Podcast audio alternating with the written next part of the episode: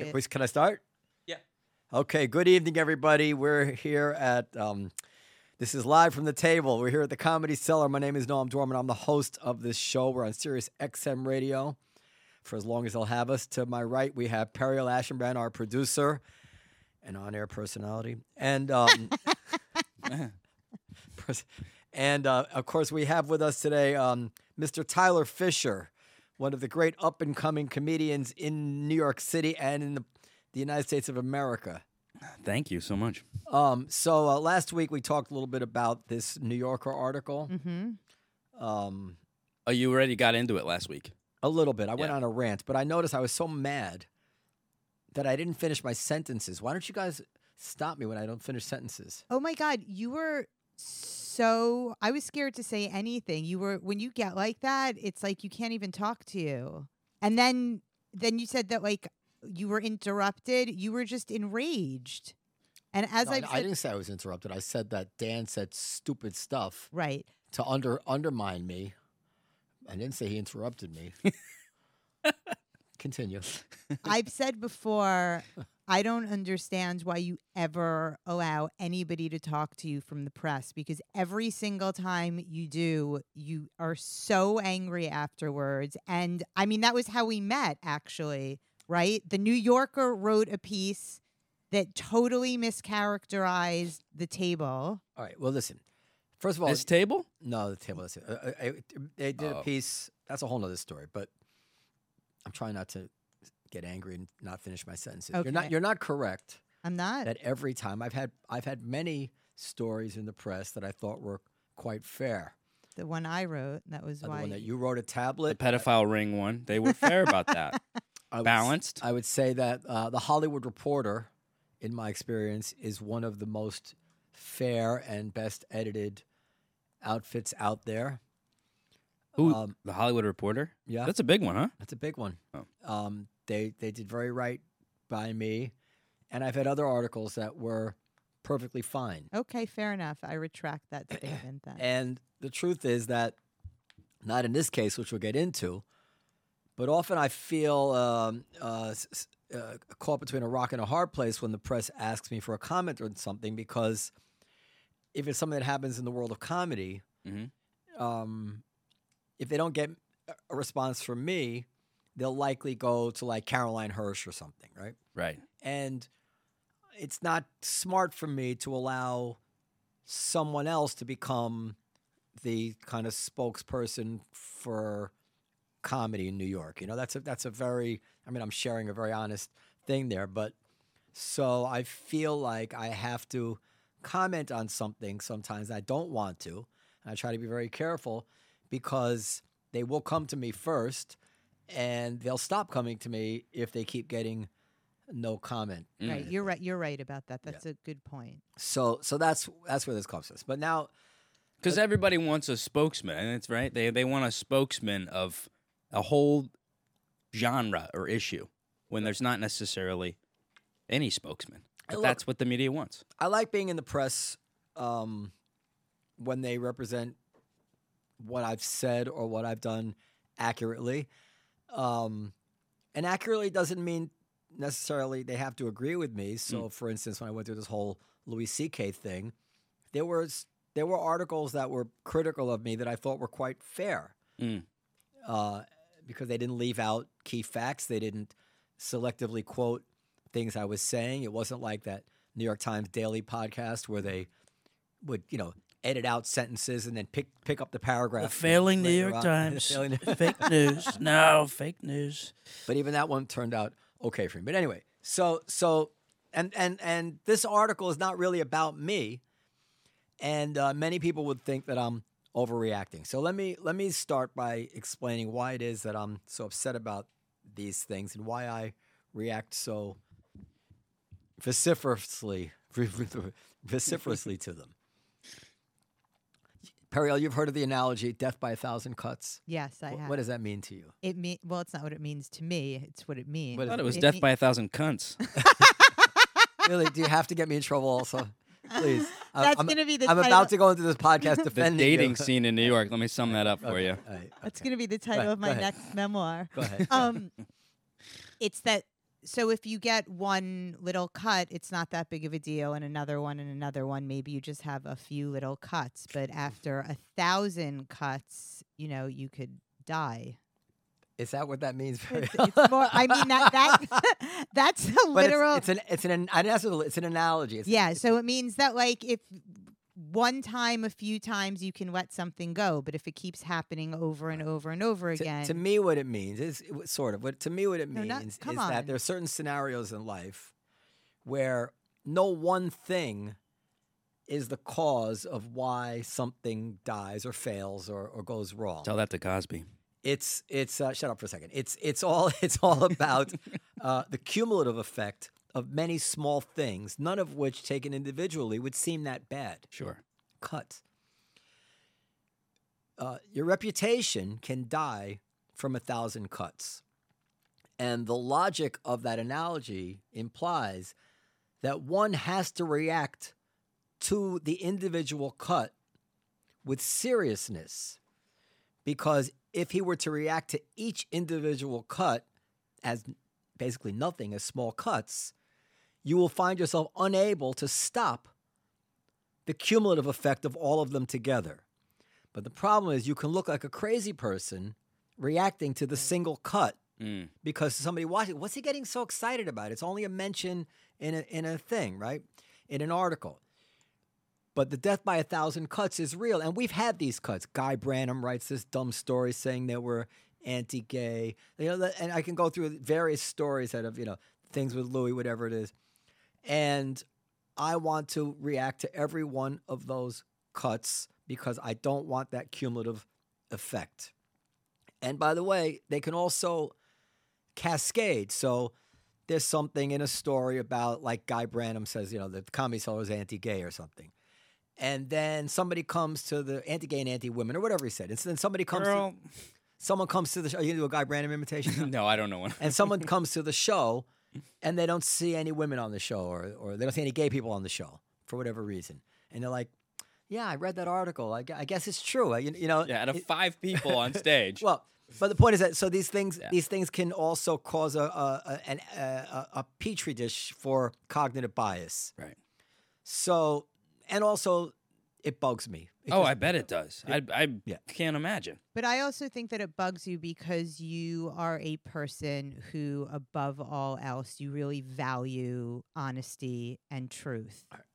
So, thank you, Periel. Tell it to my wife. So,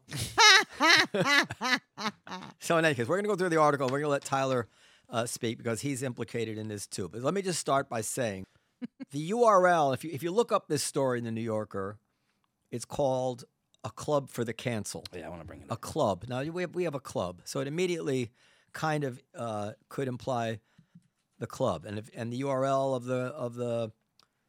of the article says A Club for the Canceled, and the Google search return says it comes A Club for the Canceled. The article is actually called The Party is Canceled, which indicates to me that perhaps at the very last minute, because of things I'm going to explain later, they changed that title. Mm-hmm. Maybe there's another explanation. I don't know, but it's weird. It says "Club for the Canceled," "Club for the Canceled," but the headline of the story is "The Party is Canceled." Mm-hmm. All right, whatever. So this is an article about these thought criminal gatherings that this woman Pamela Paresky has been doing for many years, where she gathers together people of, writers and intellectuals and apparently people who have been accused of improprieties. I didn't even know that, to hang out and have dinner and talk about stuff. Now, my first introduction, I reviewed it, and I misspoke about some things last week. My first introduction to this was from somebody, I don't want to mention his name, says this woman, Pamela Paresky, wants to contact you, blah, blah, blah. So she invited me to this party. And at that party, there were to be, I saw they got 2 really interesting writers, both of who wrote for, were contributing writers to The New Yorker. The New Yorker. Wow, I didn't know that. Yes, and I'll tell you guys off mic with it. The New Yorker. Now, and I'm interested in that. Now, maybe this is a good time to stop and, well, I'll do it later. So I went to this one event. It was at Lulu's Cafe somewhere. And one guy from The New Yorker, Juanita and I sat with him. He now writes for The New York Times. It was super interesting. I mean, just super interesting. I was so happy to meet this guy, you know. And there were other people there who I didn't know, and I don't know their stories or whatever it was, but that's why I went there. And then somehow, and I became friendly with Pamela. And then somehow later, a few weeks later or something, they were supposed to do another event, and I wasn't going to go. But at the last minute, I got a call that the event, the venue for some reason was no longer available. The venue had canceled, whatever it is. Do you still have that spot in front of the Olive Tree? I'm like, sure, I have that spot. You guys can come to the Olive Tree. The outdoor shed. So I asked Liz, our manager, to set it up for them. And of course, because it's my nature, and it is my nature, anybody who knows me, it's my nature, I picked up the check. Because I just don't like taking money from people that I'm somehow socially involved with, unless they're comedians. So I was going to ask people to get dinner after this. No, it's just my nature. It wasn't anything. It is your nature. Yeah, and so I picked up the check, and then I'll kind of take a little tributary here, and then they kept coming, and I kept having to pick up the check. But I don't even care about that. But just to know, so I would ask Liz. Liz said, should we pick up the check? And I'd say, well, do they tip well? And Liz says, yeah, they tip very, very well, almost as much as the whole check would be. I said, okay, good. Then pick up the check, because the waitresses in the Olive Tree sometimes don't make a lot of money. And if they can make hundreds of dollars for this one thing, then in a certain way it costs me some money. But it's just a nice way for them to get a good hunk of money, rather than if I charge them and it's a lot of work and then all of a sudden the tip comes way down because they've all been paying, then it's kind of the opposite. Then the waiters and waitresses are working hard. Maybe they don't get much tip. It's for the boss's dumb friends or whatever they see them as, you know. Little canceled club. Yeah, yeah. So that's kind of the thinking that goes into it. But the truth is, no matter what, I probably would have picked up the check, because anybody who knows me, I always do. So that's the way it is. So I got a call or a text from Pamela. You know, these people want to do a story on her thought criminal events. Maybe I should find that. And so now I don't like to do press.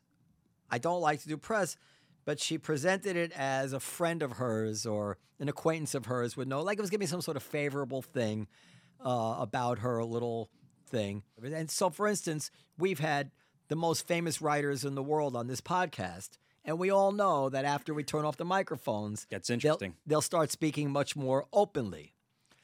And so that's what I thought.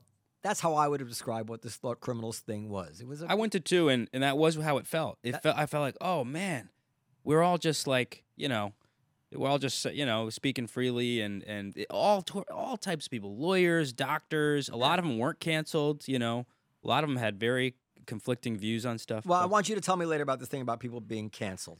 So, anyway, so I agreed to speak to the press. So the woman called me up, and I didn't record it like I normally would have, and I told her that I can't give the names of people who go to the events, but she said, "Why do you host it?"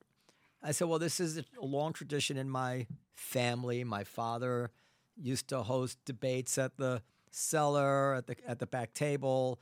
That kind of atmosphere led to Colin Quinn's show, Tough Crowd. Oh, whoa. I went to law school. I love this kind of stuff. Even before that, at my dinner table, we would always talk about stuff. My father used to always like Dino Badala, who's the famous, guy on CNN now, a Palestinian guy. My father would give him spots simply so he could talk about Palestine with him, It's like, spots at the club? Yeah. Oh, yeah. To do stand-up? Yeah. Really? Yeah.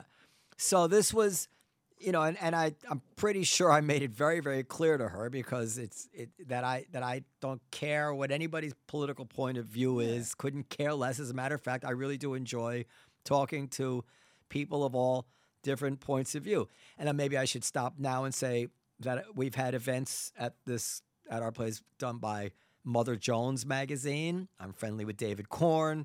Well, I'm friendly with people at Slate. I'm friendly with people at The Atlantic. I'm friendly with people at The New York Times, CNN, Wall Street Journal. If I were to list the names of the people who I'm like connected with politically, that I want my emailing with or speaking with or whatever it is, they're all like very mainstream people. So anyway, so every month, more than 200 people from the media, academia, and other intellectual circles are invited to a private hangout in New York City, which is known as the Gathering of Thought Criminals. There are two rules. The first rule is that you have to be willing to break bread with people who have been socially ostracized, or, as the attendees would say, canceled. Now, did you know that? I think so. Whether they've lost a job, lost friends, or simply feel persecuted for holding unpopular opinions. Some people on the guest list are notorious elite professors who have deviated from campus consensus, who have broken university rules, and journalists who have made a name for themselves amid public backlash. So, does that sound right to you? Mm-hmm. Okay. Other are relative nobodies who, for some reason. So what notorious elite professors do you think they're referring to? Do you know? Elite professors? Well, you know, could be Jordan Peterson, but haven't seen him there. They hired me to just do his voice while I'm there. So, for instance, I know that I don't see. It's hard to talk about. There's a Yale professor who had written about immigration, or something, who had gotten in some trouble. I don't know, but I don't think she even came. Anyway, I'm skipping around. On average, the group probably leans right. At least we'll compare with the rest of the city. Okay, this is a quote by, no, this is the writer. But a few socialists go along with a contingent of libertarians such as Nick Gillespie, who come ready for debate. So now it's interesting to me that you are aware of the canceled aspect of it, because, well, you know what it is. There's depends what you mean by canceled. That's exactly what I was going to ask you.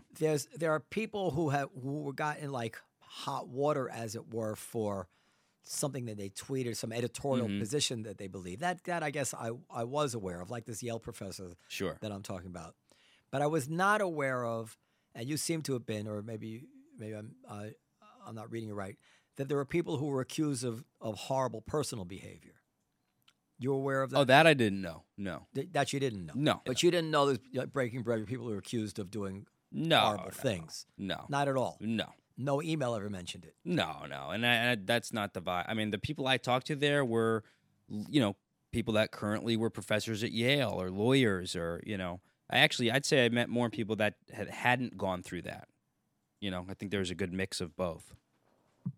All right. And I didn't see, I wouldn't say it was a politically right-leaning group either, from the people I talked to. Right. You wouldn't say it was right-leaning. No, again, it's easy to just say, oh, you have contrary views to certain current woke things. It's easy to say, oh, you must be on the right, but no, it seemed really balanced. So it starts, I skip around, she talked about some of the event, the people who attended the event.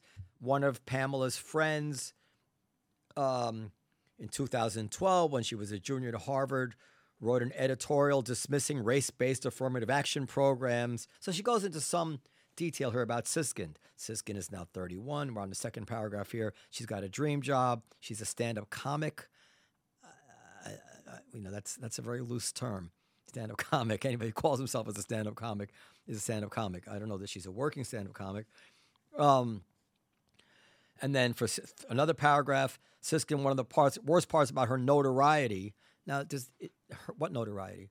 I'm bringing it up because in the article they start focusing not on what this meeting is about and not on why people feel they need to have this meeting, which to me would be the interesting thing. Why are all these people getting together? Right. Why do they feel they need to have a semi-private way to meet just to have a conversation, as opposed to kind of exposing the checkered past of these people, which is okay as a detail to the whole story, but it crowds out any substantive discussion of what it is about the current atmosphere that draws people to events like this, that would draw people from, and let's go, I mean, The New Yorker, The New York Times, important people. Yeah, Yale professors. Have gone to these events or are on her guest list and associated with these events. Okay.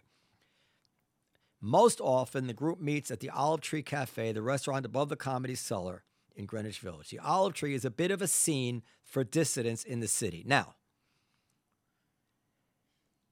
do they meet? They don't meet there the most often. Maybe they do, maybe they don't. Oh. Now, this is where it gets in. So the fact checkers called me about this at first. And they're somewhere in that, they wrote, when he read this part to me, Dworman hosts these people because he's fed up with the progressive liberal orthodoxy. And I said, wait a second. The guy read it to me. I never said that. And he says, oh, no, that wasn't a quote of yours. That's just something that the reporter wrote. I said, well, that's just not true. That has nothing to do with the reason that I host these things. I told the woman the reason I hosted these things. I hosted these things because I like debate at my event. These are New York Times writers, New Yorker writers, some well-known people, and I'm nice about it. And I don't even go to the events, but I like that kind of stuff happening at my event. I couldn't have anything less to do with progressive liberal orthodoxy because I would have hosted it. It was from The Nation, and anybody who knows me knows that that's true. It's like in a certain way, it's even the opposite because I'm most excited, as Periel knows, to get my claws into someone who I really, someone of a particular ilk who I really disagree with. I don't like meeting with people who are nasty, and some people can be nasty. But like if there's a person that I respect Christopher Hitchens used to quote Wodehouse, a feast of reason and a flow of soul. There's certain people who like to get together and have it out, have a feast of reason and a flow of soul, have a few drinks, become like sparring partners. Mm-hmm. And I like that way more than hanging out with someone who says, you agree with the, I agree. I agree with that too. Sure. That's not fun for me. Yeah. So it has nothing to do. No. So she just put it right in my mouth. And later on, I'll skip ahead, it said that the reason, well, maybe I should just go to that now. And the reason, and Tyler Fischer, Dworman latched onto him. I'm pretty sure that's the phrase. It latched onto him because they were Dylan Mulvaney. No, that couldn't be less true. I know.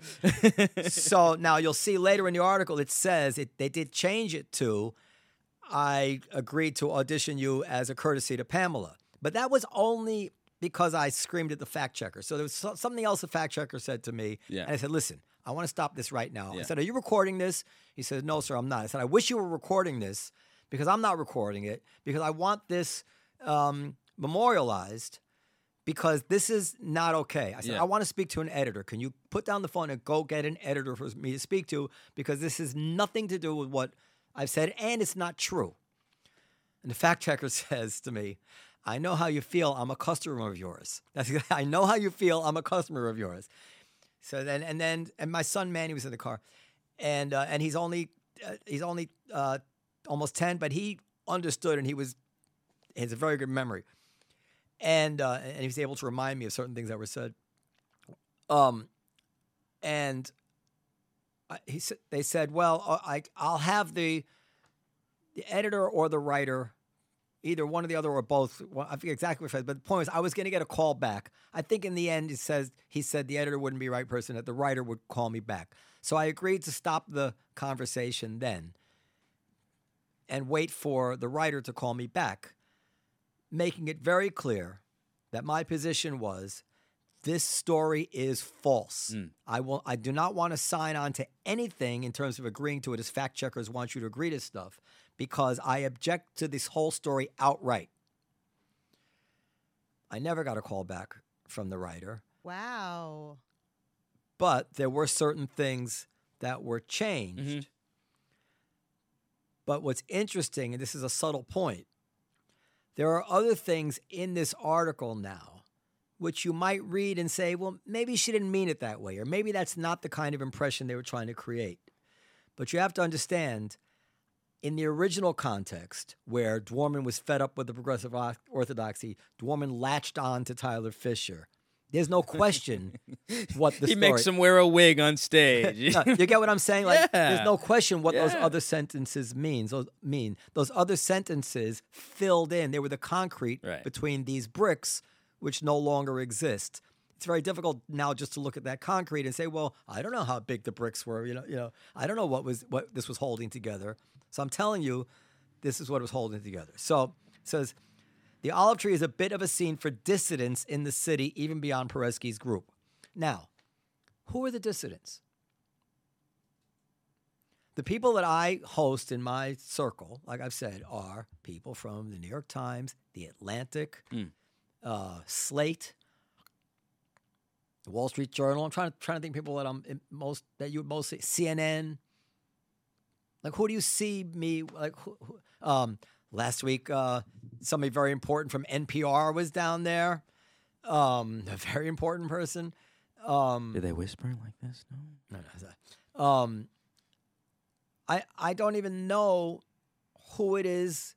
So the only person I could think that maybe they would say is a dissident is my friend Coleman Hughes. I don't know. Is he a dissident? Because I don't know. He's not a dissident. No. He just did a TED Talk, for Christ's sake. He's not a dissident. Almost the most measured, just like even-keeled, logical thinker. Well, I don't think he's a dissident, but I'm trying to view it through the mindset of somebody who looks at the world that way, that a black guy who somehow is for colorblind policies is... I mean, in some sense, maybe that is a dissident by some definition of the word, but it's really a stretch. But a scene for dissidents... A scene for dissidents? No. So, of course, I was peppering David Remnick with emails and peppering the writer with emails. Can you please give me the name of a dissident? No. You know what I forgot to do? The fact checker called me 3 times the morning the article came out, and I didn't call him back. I was dealing with negotiating something. So I need to call him because yeah. Do you leave his number? Yeah, I have his number. Should I call him right now? No, we're gonna call him together. Okay. The owner of the and he's a big fan of the club, by the way. Yeah, must be the same guy. I think he had an accent, right? Yes. Yeah. He said, "I'm a customer of yours." Yeah, he loves it. So I hope I don't get him in trouble, but I think he probably he called me 3 times in a row, so he must have wanted to call to clear up and say, "Hey, they didn't clear up the things that you changed." Oh, he called you 3 times after the initial conversation you had with him, and after the article came out. Okay, yeah. So we're gonna get to you, and I don't mean to hog all this, but we're gonna get to you in a second. So, scene for distance. Noam Dworman, the owner of the Comedy Cellar, and the restaurant picks up the tabs for the gatherings. Now it says he likes that his venues can be used for lively debate, but this is what the fact checker put in. It didn't used to say that. The cellar is, and then it says the cellar is now. Scene for dissidents, fed up with the progressive orthodoxy. This is the original construction. And then it says, doesn't say lively debate. The cellar is known for a place where controversial entertainers, plural, can perform. In 2017, Louis C.K. apologized for abusing his power as a high-profile comic in order to masturbate in front of female comedians and was subsequently dropped by Netflix, HBO, FX, and his management agency. But less than a year later, he was on stage at the Cellar again.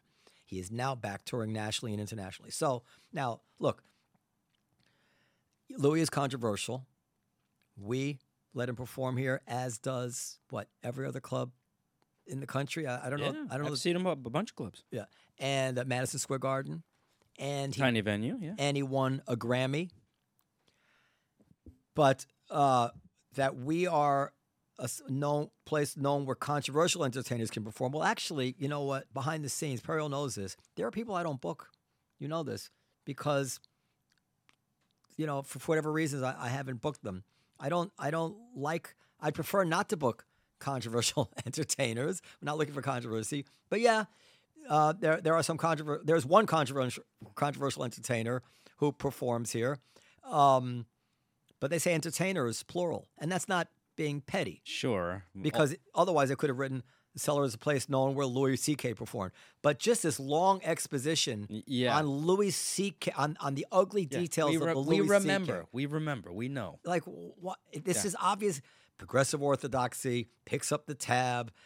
Louis C.K., and if in case you know, for masturbating in front of... So this is where it was. And then it goes on.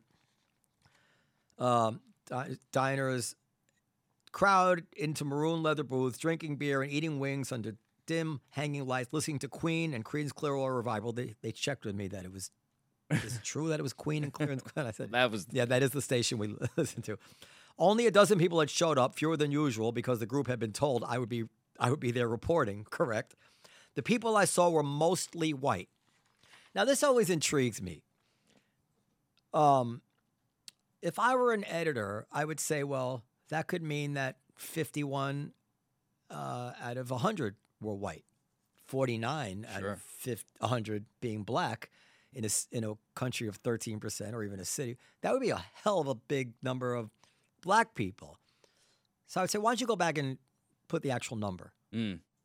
What does mostly white mean? Now, I have no idea how many white or black people were there. But obviously, this is all piece of a kind of thing. Like let's innuendo. We're mostly white. Paresky says she doesn't really pay attention to the racial breakdown of the guest list. Now that's not in quotes.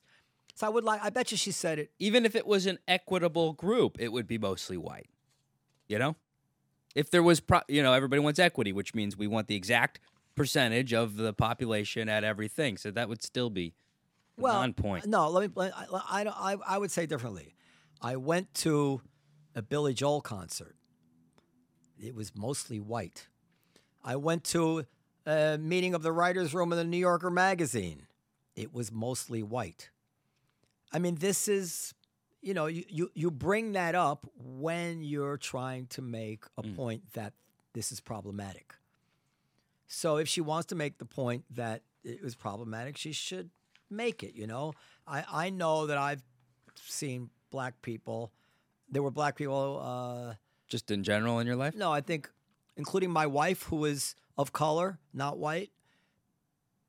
There was a good number of, there was 1, 2, 3, 4, 5 black people of color at the event I went to out of maybe, I don't know, 15 people. Well, it wasn't relevant, though. No, but it wasn't relevant. I'm saying it wasn't. This is like, what happens. Now everyone goes and they have to count and go, no, It wasn't, a white bread thing.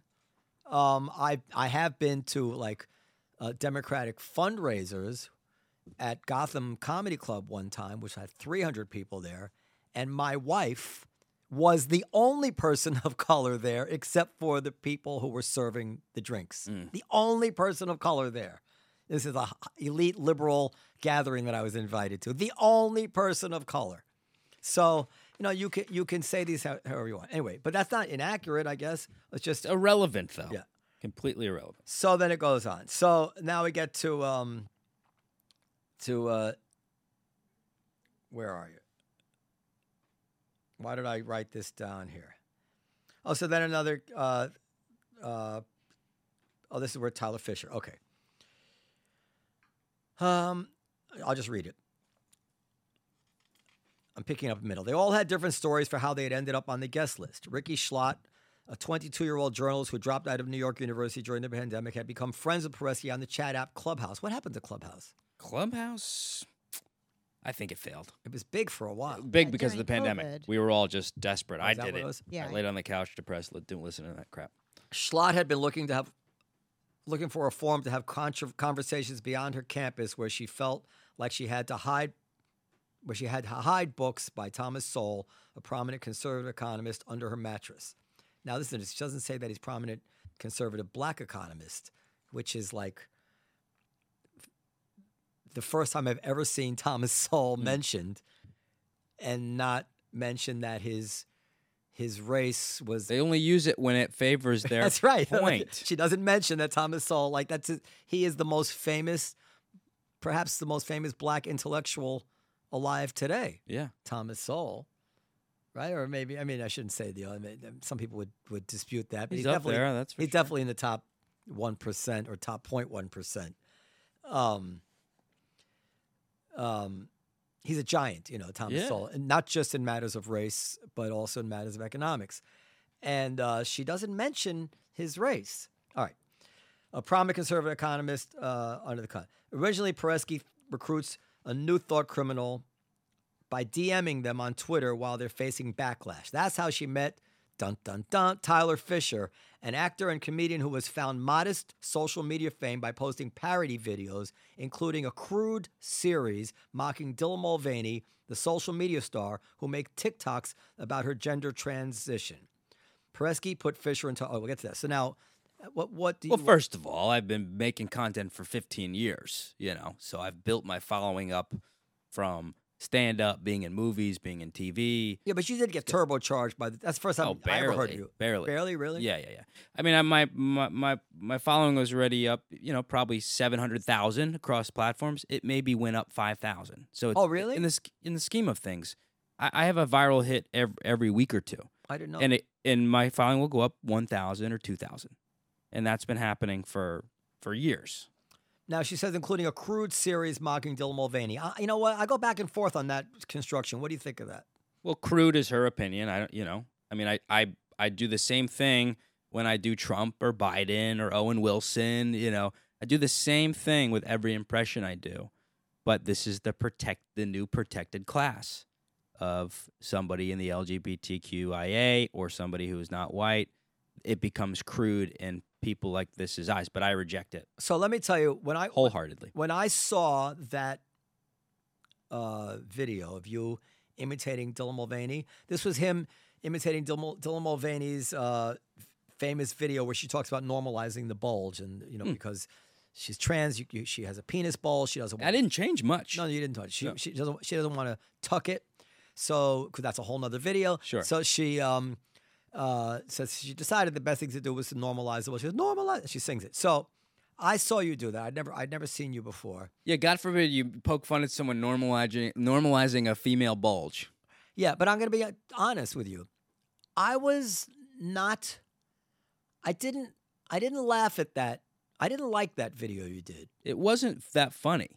Yeah, and I didn't like it because, and this is probably wrong of me,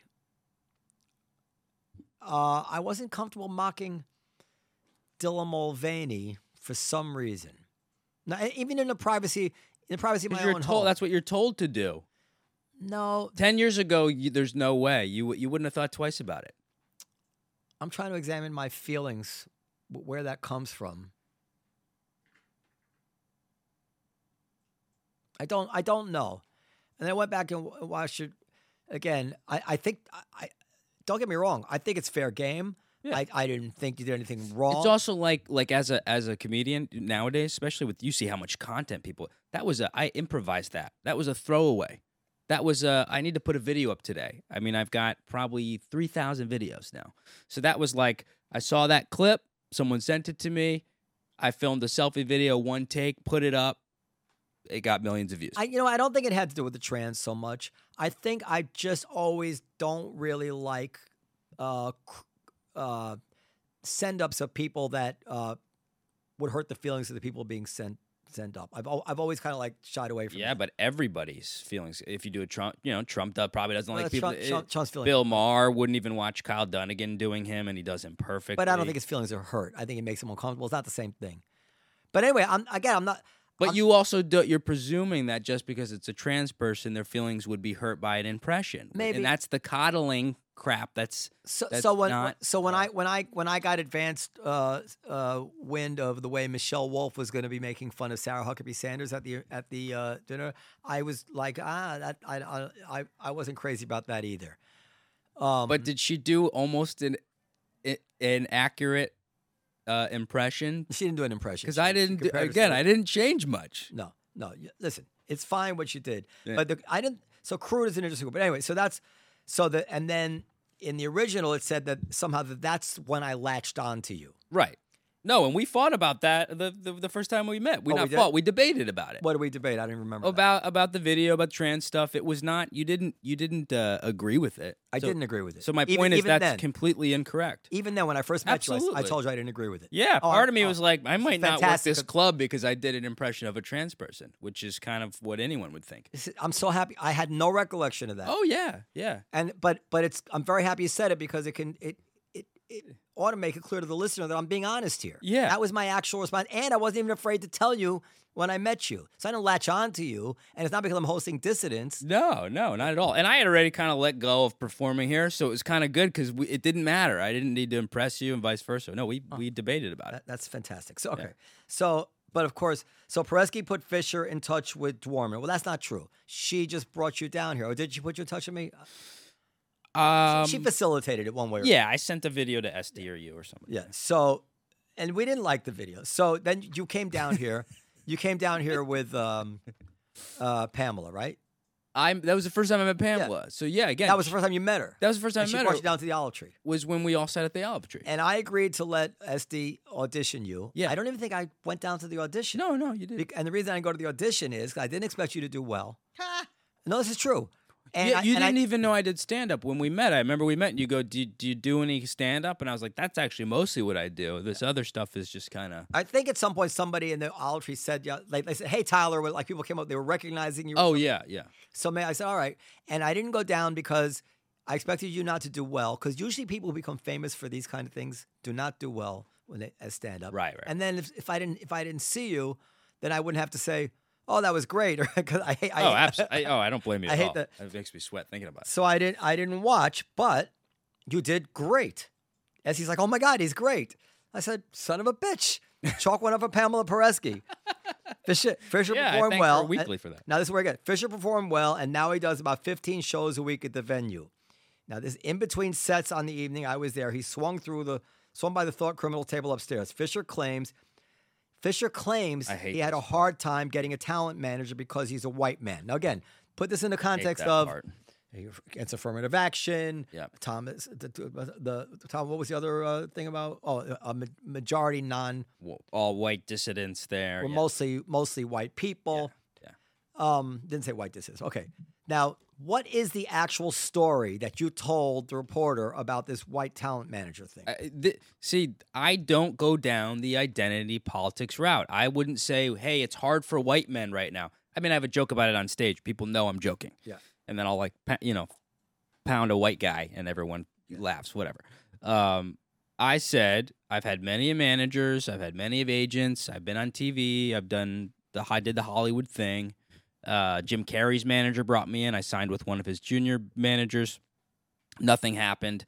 I didn't chalk that up to the white thing, but I left them. I left Jim Carrey's management company because they just weren't getting me auditions. The one I cited was an agent who said, it's too tough out there for white dudes. I have that email. He fired me. So that's evidence of that. The next one that brought me in to scout me said, we want to work with you. We love you. They came watch me kill on stage, and then they said, look, we got bad news. We're not hiring white guys anymore. And then I recorded it because I was like, what the fuck? This is insane. And I have a lawsuit with them at the Supreme Court. So I was very clear, do not say that. When the fact checker wrote that to me, I was like, you better say I'm only citing a specific incident. And I'm not going to be the spokesman for all white people or white men. All right. So, yeah, now the phrase, he had a hard time getting a talent manager. It sounds like belly aching, right? That's the way I took it. I mean, it's victimhood crap. It's terrible. Yeah. But now let's juxtapose here. There's other paragraphs here, multiple paragraphs going into the details of things that happened to people in 2012 when they were at Harvard, whatever it is. And they can't go into any detail on that. Zero detail about the current situation that you're having. Yeah. That perhaps leads you to embrace the thought criminal ethic. Yeah, because I can't talk about it even around comedians. They're like, shut up. Yeah. I have people every night going, just drop the lawsuit. What are you doing? You know, so it's a fascinating story. You're suing somebody. This is the kind of case which could actually go to the Supreme Court, right? This is it's a real case. Yeah. I presume somebody's taking it somewhat on spec because you don't have the money to. Oh yeah, someone's doing it. Yeah. So, zero mention of it, zero exposition of it, if that's the right way to use that word. So, he recently just basically he's one of these white guys complaining. One of the mostly white people at this thing was belly aching about being white. So he recently acted. That's my characterization of it. Yeah, it's terrible. Recently acted in a movie called Terror on the Prairie, a Western about a pioneer family that gets attacked by outlaws, co-produced by the conservative media company The Daily Wire. Now that's interesting. Now, did you seek out the Daily Wire? No, they reached out to me. They saw my videos. I had a video going viral every couple of days. They DM'd me and just said, "Hey, this is a funny question. Do you want to audition for this new movie? Gina Carano's in it." I said, "Sure. Send me the script." So you think that they did pick you out because of what they perceived your politics to be? No. I would think so. I don't like the Daily Wire, and look, especially on the way they talk about trans things and stuff like that. So it wouldn't surprise me if they saw somebody making fun of Dylan. That just happened when I met you. I mean, again, I've had 10 years of viral videos.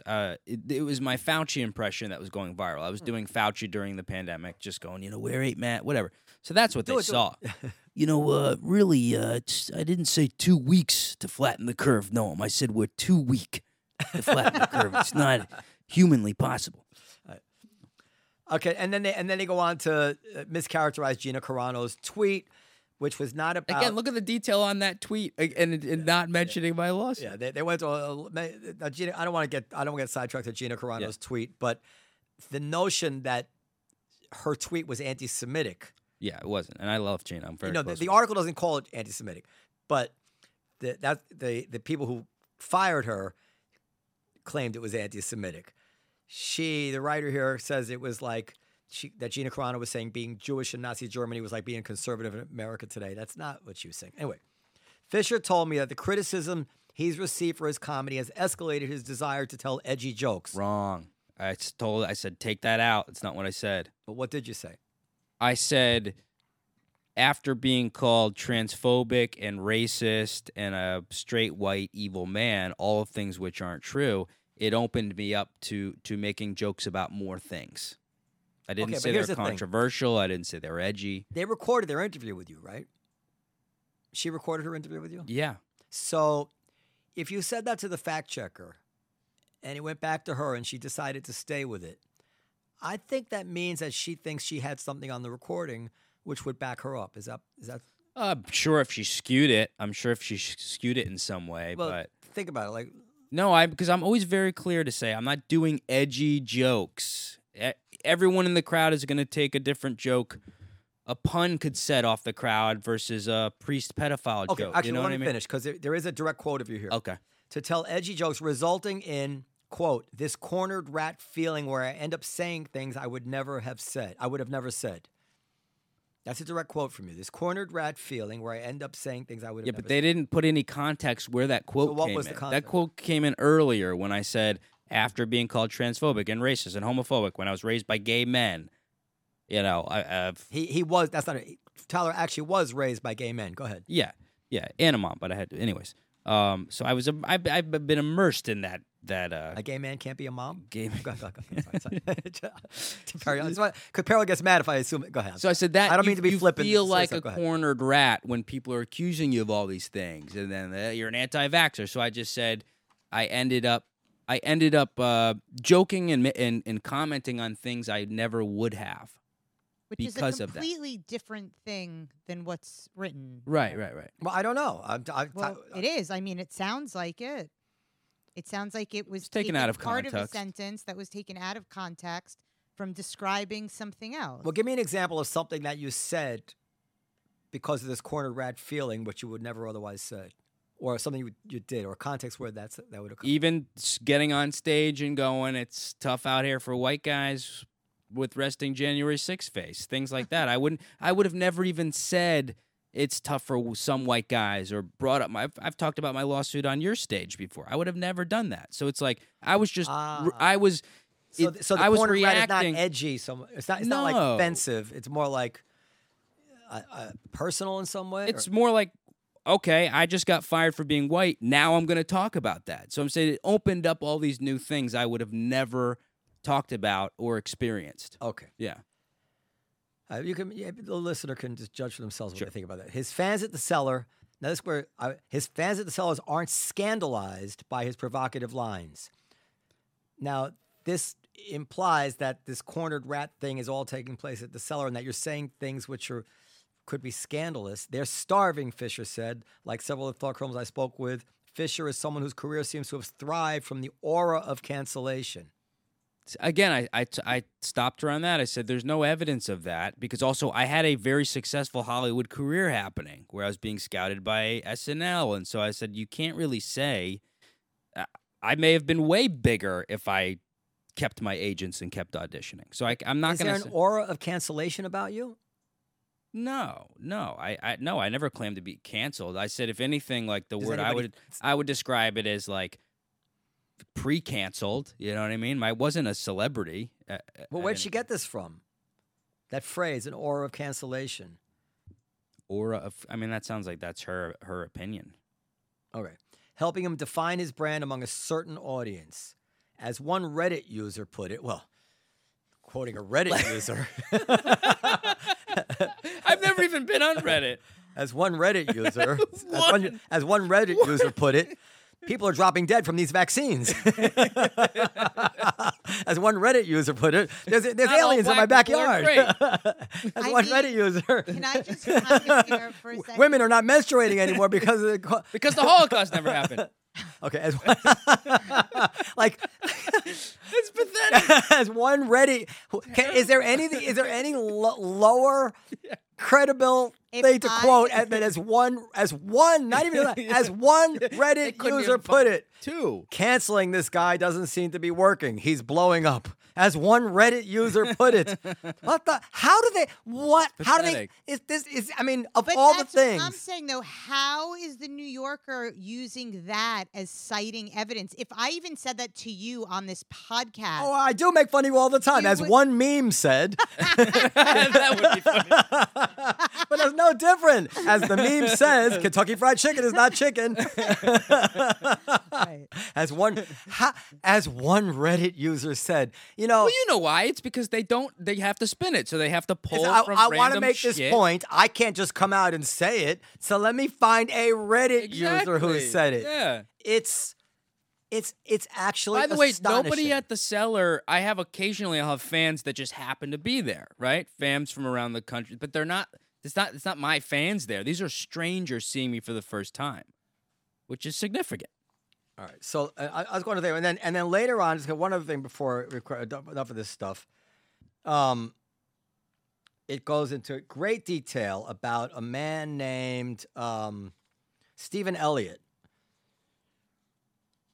He's an edge case, Paresky told me. He's the person who tests the limits of what kind of behavior even the most good-willed and open-minded people might be willing to tolerate. In the media circles, many people would be able to tell you why. Elliot, the founder of the influential literary... Okay, I read that, but he's the edge case, end quote. Then the writer writes, Green writes, the person who tests the limits of what kind of behavior even the most good-willed and open-minded people might be willing to tolerate. In media circles, many people would be able to tell you why. Elliot, the founder of the influential literary website, The Rumpus, was included on the shitty media men list that circulated among women in the industry in 2017. On the spreadsheet, where they made anonymous accusations against men in the field, Elliot was accused of rape. He later sued the spreadsheet's creator, Moira Donegan, for defamation. This kills me. He later sued the creator for defamation, prompting condemnation from his publisher, Grey Wolf Press, along with his friends and colleagues. Donegan agreed to settle this winter, and Elliot received a six-figure sum. So one ex-girlfriend says. So there was an anonymous accusation of rape.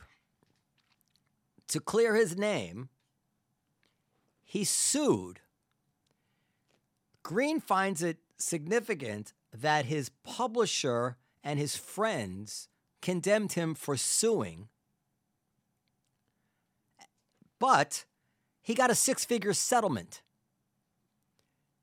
It's like, I'm accused of rape. I say, I didn't fucking rape them. I'm going to sue this person. Yeah. And my friends say, Noam, you shouldn't sue.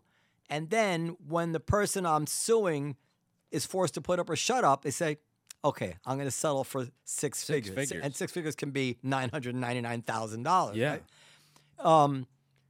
So you'd think the fact that they settled is somehow vindication. Of course. That, I mean, when Donald Trump settles a lawsuit, they run with that as Donald Trump, you know, being afraid to stand by his guns, right? He settled. There was an accusation against Donald Trump of sexual law. He settled. Looks bad, and it does look bad. Sure, but it also going to avoid a 5-year lawsuit. This man sued.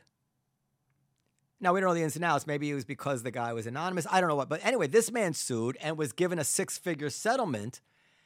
And she casts it as still somehow negative because his publisher condemned him for it. I mean, this is thick as hell. Yeah. And then it goes on to... Now, what's interesting is I did some research. The New Yorker never mentioned the names from the shitty media list website in past articles. And there was one article in The New Yorker which called that list immoral. The idea of just being able to put a spreadsheet, people could write whatever they want on a spreadsheet, and then it goes out there to these accusations. The New Yorker, one writer in The New Yorker, found that to be probably immoral. That's my recollection of what I should have brought the quote. Now, she's talking about this guy over and over and over, how he's accused of rape. There's 1, 2, 3, 4, 5, 6, 7 paragraphs, I think, 6 or 7 paragraphs about this guy. Just one line about you. Yeah. 6 or 7 paragraphs about this guy. Yeah, and I have a lawsuit actually going possibly to the Supreme Court. I didn't settle. Yeah. So, now, I mean that's. Where's the other? He remembers the stream of allegations effectively ended Elliott's literary career. He remembers the first time he showed up at a thought criminal gathering at the Olive Tree. When all your friends turn on you, you become suspicious of other people, he said. But with Pamela, it was like, these are all people who have decided they're not going to join the mob. The group became a lifeline, he said. For about a year, I barely went outside. If Pamela had a thing, I might just fly to New York. Okay, well, that's actually interesting. Mm. That's actually, I'd say that's legitimate to write about. Now, I just want to say that I didn't know anything about these canceled people. I'm not attracted to cancel people any more than someone who believes that illegally obtained evidence is attracted to murderers. I'm against cancellation because I'm repulsed by everything that goes with that. I'm repulsed by the mob of it. I'm repulsed by the fact that what happens to these people is not proven, and yet the punishments are worse than what the law would give out. I'm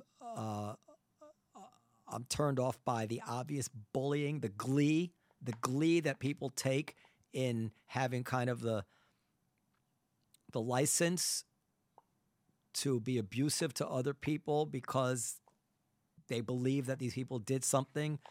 I'm turned off by the hypocrisy of people who have all themselves, or many of them themselves, have done things they should be ashamed of, or certainly know people close to them who have done things they should be ashamed of, who they don't cancel. And is that enough things to be turned off by cancellation? Getting there. The mob. I get no glee, and would get no glee in sitting down with someone accused of rape. I mean, you know, but... You know, if Pamela... Well, they're all also... Everyone's not wearing this on their shirt. I think that's one thing to be clear about. No one's there going, what did you do? Everyone's just going, we can hang out. We know we can say, you know, we can speak openly. It's not an identity. We don't have our own flag yet, which maybe we should get a flag. That's not what it sounds like, though. It sounds like, from the way that piece is written, is that is what it's like, is that everybody's like, oh, I did this. What did you do? Well, this is the colossally shallow... And it's not. I mean, it sounds like it. That's really not the case at all. I spent 2 long evenings. I went to an apartment, beautiful apartment in the Upper West Side for several hours, and... No, it's just people can just go, and I'm sure it comes up in little conversations. You might end up going, how did you meet Pamela? That seems to be it. And we go, well, this thing happened. I met her through this. But it's not like... But this is what's like victimhood parade, you know? This is what to me is so disappointingly shallow about the entire article, because there is something to write about, both what I referred to earlier about why is it that people that's exactly gather, right. And then why is it that some people feel compelled to hang out with the canceled as almost as a kind of principle that they're standing up for something. What is it that Pamela feels she's standing up for when she socializes with this guy Elliott? It's not. She's not. I mean, I haven't spoken to her about it, but I guarantee you, she's not standing up for people who are accused of rape. She's not soft on rape. She's not soft on sexual assault. What she's standing up for is the idea that this is not the way we should be living, and that just because somebody writes something about somebody on the internet doesn't mean we should all then ostracize that person. And this is, this reminds me a little bit of when people criticize Kavanaugh. He's a gang rapist. And then Kavanaugh freaked out. He didn't freak out at first with Blasey Ford, but then when that Avenatti thing came up, was her name Swetnick? And that people did the train and all this kind of crazy accusations. Mm-hmm. The guy had a meltdown. Now, to me, the meltdown was understandable, if not, I mean, something I'm sure he wished he could have controlled. But when you are a hair's breadth away from the reality that for the rest of your life, people are going to view you not just as the guy who got handsy when he was 17 in bed drunk with the high school girl, which is bad enough in today's climate, but as the guy who gang raped. Sure. And literally nobody for the rest of your life is going to want to socialize with you. That's a cancel. That to me, the word cancel fits. So you go 180 from I've been an honorable judge in the system, and I'm about to reach the high point of my career, being appointed to the Supreme Court of the United States, and in a whirlwind of 48, 90, 96 hours, whatever it is, you're about to be stamped as a gang rapist for the rest of your life. And the fucking guy has a meltdown. So what did the smart people, the New Yorker type, say? Well, I don't know about anything else, but he clearly doesn't have the disposition to be a Supreme Court justice. So even if he's telling the truth, it doesn't matter anymore because look how he handled that. Now, of course, we know that if this had been, let's say, a trans person or any sympathetic class person freaking out with their righteous indignation, it would be called righteous indignation. Look at it here, but because it's Kavanaugh. So this is what this all reminds me of. Now, lucky for Kavanaugh, the guy who accused him or the guy who was pulling the strings on the accusation, Avenatti, is where, Periel? In jail. So, and this is as good a lesson as any for people to be able to understand why it is that people like Pamela are right to withhold judgment about these accusations, because we saw before our own eyes, published in major publications, that this guy was accused of being a gang rapist, but he wasn't. And that wasn't even guilty. Yeah. And that wasn't even an anonymous accusation. That was on record through a lawyer. So when you see that, you say to yourself, you know what? You expect me to ostracize this man because somebody filled out a spreadsheet anonymously online? That makes you somehow soft on sexual assault? No, it doesn't. It means that you haven't drank the Kool-Aid, you haven't been body snatched, you still believe in certain principles, which cue the music, which made the country great. I'm proud to be an American. But it's true. This is what made the country great, and we're heading the other direction. Now, why is it that I don't want to mention any of the names or the people that I'm quite proud to know and communicate with and sit with in the Olive Tree or whatever it is, vacation with? I don't want any harm to come to them. I feel like, and I'm not being paranoid. I'm sure they don't. If anybody of them listening to this, please don't say my name. No, I'm sure they are, and I don't blame them, because in some way, I am now smeared by this. A little bit of that slime. It doesn't take a lot of feces to stink, does it? A little bit. Any mom knows that. A little feces on you. Holy shit. What, you shit in your pants? Yeah. A little feces is on me now. A little bit, the slightest bit. Right? It's death by 1,000 feces, as I said. Fecal matter. Anyway, so and that's the proper analogy. And so just to wrap it up, and I'll let you say whatever you want to say, I was writing emails to Remnick, who, by the way, we have mutual friends. He's been here. The man has been here. He knows firsthand that we're not running some kind of dissident out, scene it down here. And I asked, and we asked Roder, can Emma Green, that's her name, Emma Green, come on the show to discuss the article with us? Nope, she's not coming on the show. The writer, I've written her, will you tell me who the dissidents are? No. Can I have access to my, I didn't record it, can I have access to my own interview, a transcript or a recording of my own interview so I can play it for them? No, you can't have that. But it's my, we don't do that. Remnick says that's not our, one of them says not our policy. Remnick said we won't do that. Yeah. They won't give me the recording. They have nothing to hide, mind you. They're very proud of their story, but they don't want to risk the interview that I gave going public. Sure.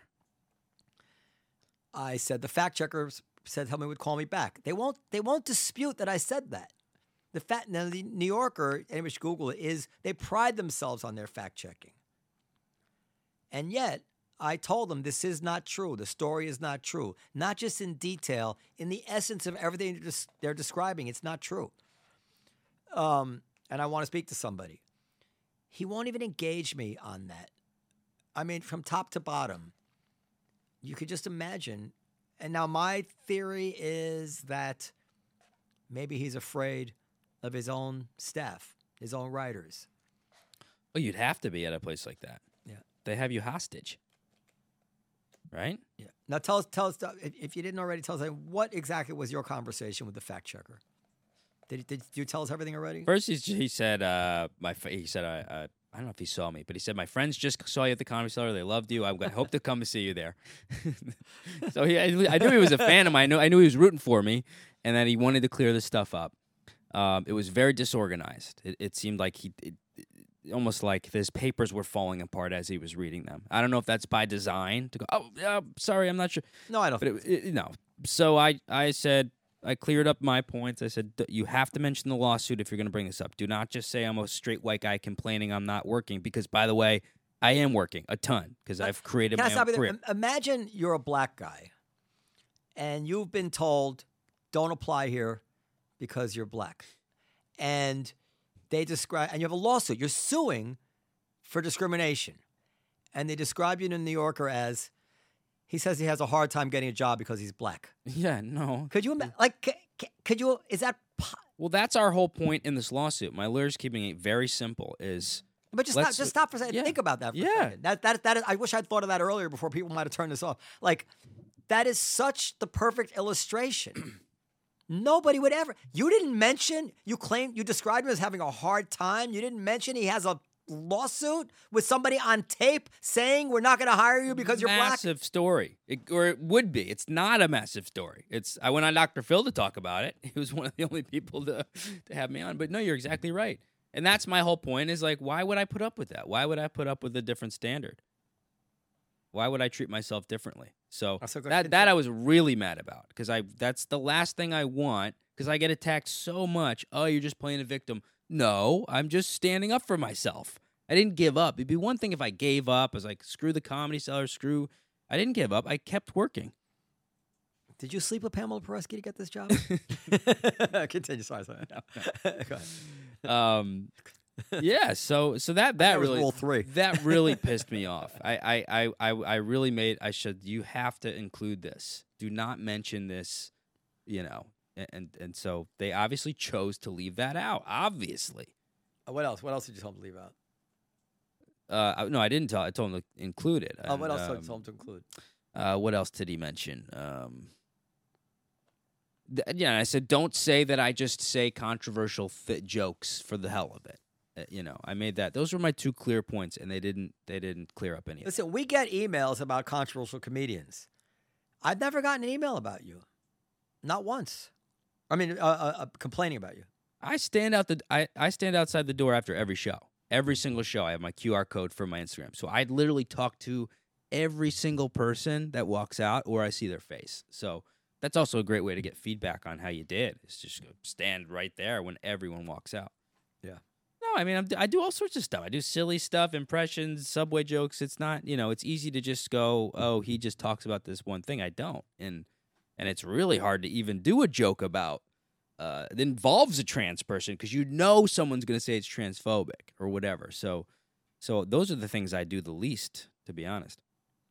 Yeah, and yeah, I mean, of course it's fair game to make fun of Dylan Mulvaney. I mean, that's the whole point of comedy. You should be able to make fun of whoever you want.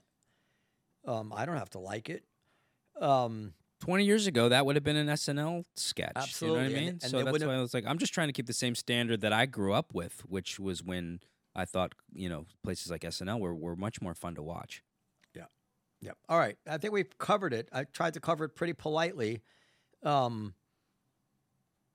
were very polite. We got to record it. You got to bring your own recorder. That's what I took from this, is I have to record everything. I know that. I know that lesson. I don't know why I didn't record. I mean, I do know why I didn't record. I don't know why I was so stupid. Did you have a higher sense of trust on this one? Yeah, I thought because of the provenance of this contact that this is nothing I had to worry about. Mm. And it's not going to do you any harm, I don't think.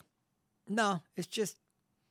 Well, it's disappointing, but the thing is, you do never know, because sometimes things come down to a buildings department inspector, a community board member. Mm. You find yourself in where one particular person has some powerful sway over the trajectory of your future in a way. You know, these things do happen, and you don't need them having a false impression of you. It's bad enough if they have a proper impression of me, but, you know.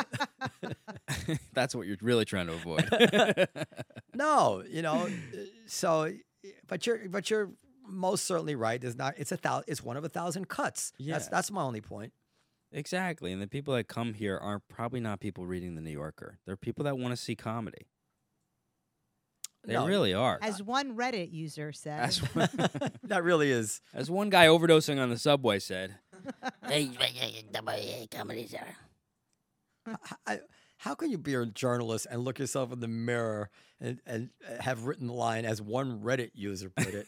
Unless you're trying to make a point. People on the internet are saying, I hate that. That's what Trump said. Why do we put up with that? That's exactly what Trump said. Lots of people are saying. Yeah. That's exactly what she's saying. Lots of people are saying. Now, it's okay to quote Reddit user when you're trying to make a point of how ridiculous people on Reddit are, or whatever it is, sure. You know, or what kind of grumbling. Use that as a credible source to say like there's a lot of vaccine denial out there. As there's an example on Reddit, somebody said blah blah blah. I get that, sure. Like that. But she's actually trying to solidify an actual point about you, as if it's true. Well, now what you can say. The point is not about the Reddit user. The point is about you. Right, but now what you can say is that the New Yorker said that you're blowing up. She's right. That could be my credit on stage. There you go. Coming up next, one Reddit user has seen his.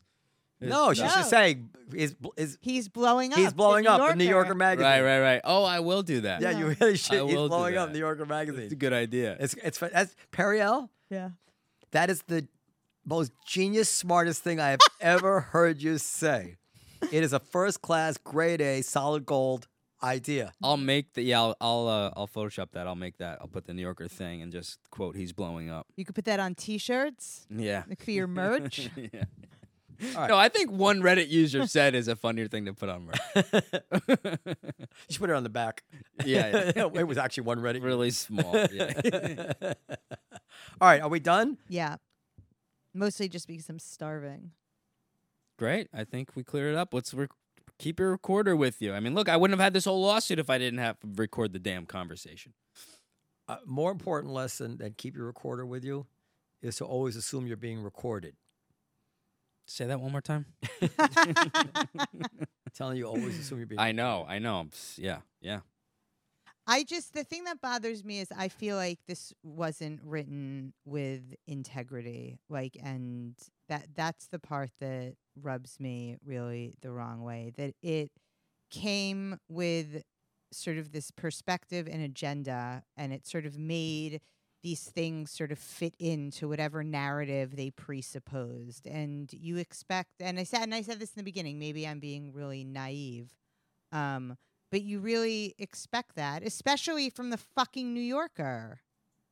Or what about maybe, yeah, you're exactly right, or going into, like, why are these meetings happening? Maybe can we take a step back and go, do we want these mostly white dissidents hanging out privately? Maybe not a good idea, you know, from our point of view. Maybe this is, now we have people meeting in these private groups, and rather than having a public conversation. Well, they didn't go into that at all. It makes it sound like you walk into the Olive Tree and it's like Bill Cosby and Harvey Weinstein sitting there. That is what it makes it sound like. And it's just like, it's ridiculous. It is ridiculous. It's patently false. Yeah. And as anybody who hangs out there regularly, as I do, you know that that's not true. Sure. Yeah, it's psychotic. Anyway. Okay. I think we cleared it up, though. Nice Info work. At Comedy Cellar. No. Podcast at comedycellar.com for podcast at comedycellar.com. And if you have any, if you're out there and you want to come on our podcast, if you've written anything interesting, any essays or studies, please send them to me. Or if you have any memes you've written, you're proud of, please send them to Periel. Any Reddit users that have commented one or more times. All right. Goodbye, everybody. Bye. Bye.